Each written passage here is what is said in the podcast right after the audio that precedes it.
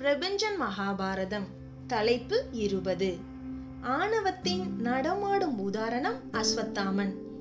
சூரியன் சுட்டெரிக்கும் கொடும் பாலை மணல்வெளியில் அல்லது சூறைக் காற்று மோதும் மலைப்பகுதியில் உடல் நோயால் அழுகிச் சிந்த ரத்தமும் சீழும் ஒழுகும் நாற்றம் மிகுந்து மனித குலத்தால் அருவருக்கப்பட்டு யாராலும் அன்பு செய்யப்படாமல் பாவங்கள் வழிகாட்டியபடி முன் செல்ல கொடுமைகள் கயமைகள் அதர்மங்கள் பின்தொடரும்படியாக பல ஆயிரம் ஆண்டு முதுமை கொண்ட ஒரு மனிதன் மக்கள் தம்மை பார்த்துவிடக் கூடாது என்று பயந்து பயந்து நடந்தும் பாம்பு போல் ஊர்ந்தும் செல்லும் ஒரு பாவ ஆத்மாவை பார்க்க நேர்கிறதா உங்களுக்கு? சந்தேகம் வேண்டாம். அவன்தான் அஸ்வத்தாமன். தனுர்வேதமான போர்க்கலையில் நிபுணர் துரோணரின் மகனான அஸ்வத்தாமன். பிராமணனாக பிறந்து சத்திரியனாக வாழ விரும்பி அசுரனாக தன் வாழ்க்கையை முடித்துக் கொண்டவன் அவன். துரோணர் போலவே இவனது பிறப்பும் விசித்திரமானது.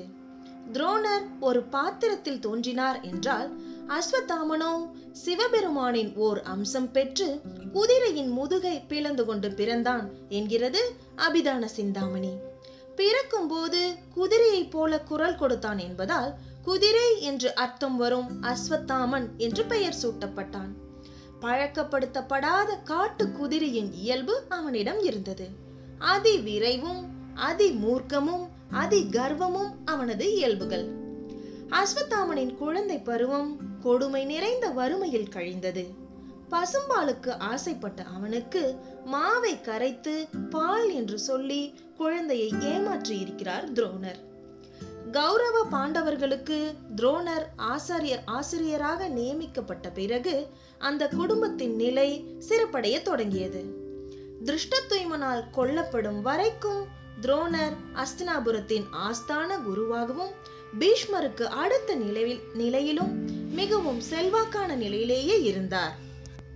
விசுவாசம் மிக்க தளபதியாகவும் கூட துரோணர் புகழும் அதிகாரமும் ஸ்திரப்பட்ட பிறகு அந்த செல்வாக்கின் கடைசி சொட்டையும் விடாமல் அருந்தினான் அஸ்வத்தாமன். துரோணர் ஆணையால் பாஞ்சால மன்னன் துருபதனை அர்ஜுனன் வென்று அந்த தேசத்தையே குருதட்சணையாக கொடுத்தான் என்பதை நாம் அறிவோம். துரோணர் பாஞ்சாலத்தை இரண்டு பகுதிகளாக்கி ஒரு பகுதியை துருபதனுக்கு தந்தவர் ஒரு செழுமையான பகுதியை தான் வைத்துக் கொண்டார். அந்த பகுதிக்கு இறக்கும் வரை மன்னராக துரோணரே இருந்தார் என்றால் அஸ்வத்தாமன் பாஞ்சால இளவரசன் ஆகிறான்.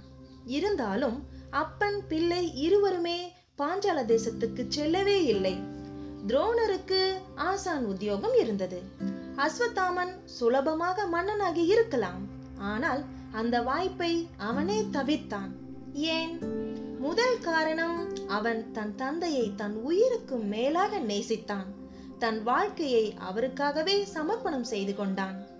துரோணரின் நிழலாகவே அவன் தன்னை ஆக்கிக் கொண்டான். இரண்டாவது காரணம் துரியோதனனை தன் உயிர் நண்பனாக அவன் வரித்துக் கொண்டான்.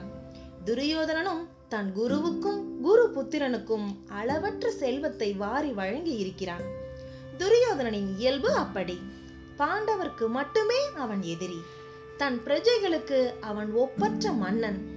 தன் நண்பர்களுக்கு வாரி வழங்கும் வல்லல் கர்ணன் போலவே அஸ்வத்தாமனும் துரியோதனின் அன்பு மழையில் இடையராது நனைந்து தன் உரிமை தேச ஆட்சியையே புறக்கணித்தான். துரோணருக்கு தன் மகன் அஸ்வத்தாமன் தனக்கு நிகரான வீரனாக வர இருக்கும் அர்ஜுன சிறுவனோடு நட்பு கொள்ள வேண்டும் என்பது விருப்பம். அர்ஜுனன் வெறும் படிப்பாளியாக மட்டும் இல்லாமல் நேர்மை மிகுந்தவனாக வளர்வது அவருக்கு பிடித்திருந்தது. அர்ஜுனன் என்ற பெயருக்கே தூய்மையானவன் என்பதே பொருள். அர்ஜுனன் அதர்மங்கள் புரிவது கிருஷ்ணனின் வழிகாட்டுதலில் தானே அர்ஜுனனின் பண்பாடு தன் மகனுக்கும் வரவேண்டும் என்றே துரோணர் நினைத்தார். தன் வக்ரமான தவத்தாலும் சிவன் கொடுத்த அருளாலும் பெற்ற அளப்பரிய ஆற்றலில் அஸ்வத்தாமன் நம்பிக்கை கொண்டிருந்தான். மாபெரும் வீரர்கள் தர்மத்தை அறிந்தவர்கள் என்றால் அடக்கம் தானாகவே வந்தமையும். வெறும் திறமை காட்டு தீ அது சமைக்க பயன்படாது அதுவும் மனிதனை சமைக்க. கர்ணனிடம் இருந்த ஒன்று அஸ்வத்தாமனிடம் இருந்தது. அது துரியோதன விசுவாசம். கர்ணனிடம் இல்லாத ஒன்று அஸ்வத்தாமனிடம் இருந்தது. அது பாண்டவர்கள் மேல் இருந்த கண்மூடித்தனமான வெறுப்பு. கிருஷ்ணன் இருக்கும் பக்கமே தர்மம் இருக்கும் என்பதை அவன் அறிவான். ஆனால் நடைமுறையில் பாண்டவர்க்கு எதிராகவே இருந்தான். மகாபாரதத்திலேயே ஆணவம் என்ற சொல்லுக்கு நடமாடும் உதாரணமாக இருந்தவன் அஸ்வத்தாமன். இதை கிருஷ்ணர் சொல்கிறார் உப பாண்டவர்கள் ஐவரையும் கொன்ற செய்தி கேட்டு திரௌபதி அலறி துடித்த சூழ்நிலையில் அஸ்வத்தாமன் பற்றி பாண்டவர்கள் அறியாத ஒரு செய்தியை கிருஷ்ணன் சொல்கிறார். அது என்னவென்றால் துரோணர் அர்ஜுனனுக்கு ஆயுதங்களிலேயே மிக பெரும் அழிவை ஏற்படுத்துகின்ற பிரம்மசிரஸ் என்ற ஆயுதத்தை வழங்கினார். அவனது மன கட்டுப்பாட்டையும் தம்மை தாம் கட்டுக்குள் வைத்திருக்கும் அவனது ஸ்திர பிரஜையை உணர்ந்தும் அதை நம்பி உபதேசம் செய்தார் அர்ஜுனனுக்கு. தமக்கு தெரியாத வித்தை ஒன்று அர்ஜுனனுக்கு தெரிந்தது அஸ்வத்தாமனுக்கு பதற்றத்தை ஏற்படுத்தியது. தமக்கும் அந்த வித்தையை உபதேசிக்கும்படி நெருக்கடி கொடுத்தான் அவன். துரோணர் மறுத்து கொண்டே இருந்தார். ஒரு கட்டத்தில் அப்பனாக மனம் நெகிழ்ந்து பயங்கர சக்தி கொண்ட அந்த பிரம்மசிரசை உபதேசித்து விட்டு துரோணர் சொன்னார் மகனே நீ அறவழியை தேர்ந்தெடுக்கவில்லை என்று எனக்கு தோன்றுகிறது. உன் ஆத்மாவை துர்குணங்கள் ஆக்கிரமிக்கின்றன என்று எனக்கு படுகிறது. நீ மிக பெரும் அழிவை சந்திப்பதாக இருந்தாலும் கூட உலகையே அழிக்கத்தக்க இந்த ஆயுதத்தை பயன்படுத்தாதே என்கிறார். தந்தையின் வார்த்தைகளில் இருந்த நிந்தனை உண்மை என்பதால் அஸ்வத்தாமனை அது சுட்டுவிட்டது. ஆனாலும் அவனது உண்மை அறிவே மேலெழுந்தது. தான் யாராலும் வெல்லப்பட முடியாத பெரு வீரனாக உலகம் கொண்டாட யாரை எதிர்க்கலாம் என்று யோசித்தான். வெல்லப்பட முடியாதவன் கிருஷ்ணன் அதாவது நான். எனவே என்னிடம் வந்து நின்று அகந்தை ஆணவம் இகழ்ச்சி எல்லாம் தோன்ற கிருஷ்ணா என்னிடம் இருக்கும் பிரம்மசர சாயுதத்தை உனக்கு நான் மாற்றித் தருகிறேன். நீ எனக்கு உன் சக்கராயுதத்தை கொடு என்றான். அங்கிருந்த என் சக்கராயுதத்தை எடுத்துக்கொள் என்றேன். ஆனால் உன் பிரம்மசிரஸ் எனக்கு வேண்டாம் என்றேன். அந்த இழி மனிதன் தன் இடது கையால் கையால் கூட அல்ல ஒரு விரலால் என் சக்கராயுதத்தை எடுத்தான். எடுக்க முடியவில்லை. வலது கையால் எடுத்தான். தன் பலம் முழுதையும் பயன்படுத்தி எடுக்க முயன்றான். என் ஆயுதம் அசையக்கூட இல்லை. வெட்கப்பட்டு தலை கவிழ்ந்தான். யாரை கொல்ல என் சக்கராயுதம் வேண்டும் உனக்கு? என்று கேட்டேன். உண்மைத்தான் என்கிறான். பிறகு அவனே சொன்னான் என்னால் உன் ஆயுதத்தை அசைக்கவும் முடியவில்லை. என்னை ஆசீர்வதியும் என்றான்.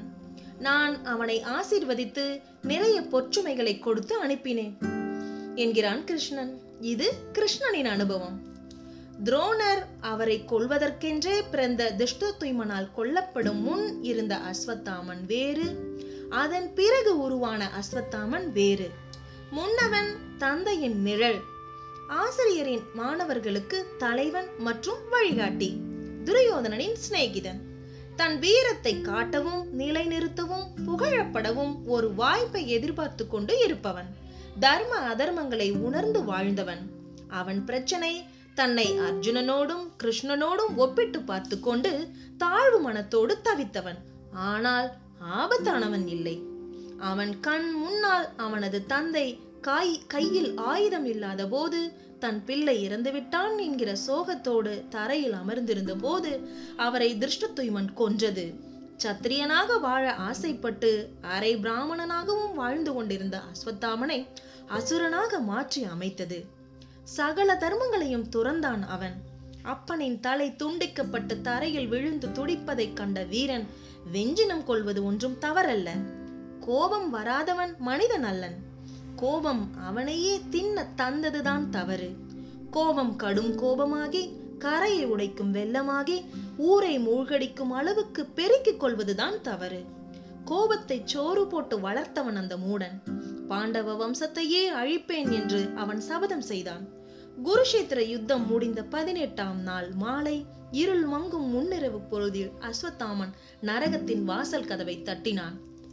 அந்த இரவு பொழுதில் ஓர் ஆலமரத்தின் கீழ் அவன் கௌரவ சேனையில் உயிர் பிழைத்து மிஞ்சியிருந்த கிருபர் மற்றும் கிருதவர்மா ஆகியோருடன் படுத்திருந்தான். கண்களை மூட முடியவில்லை அவனால்.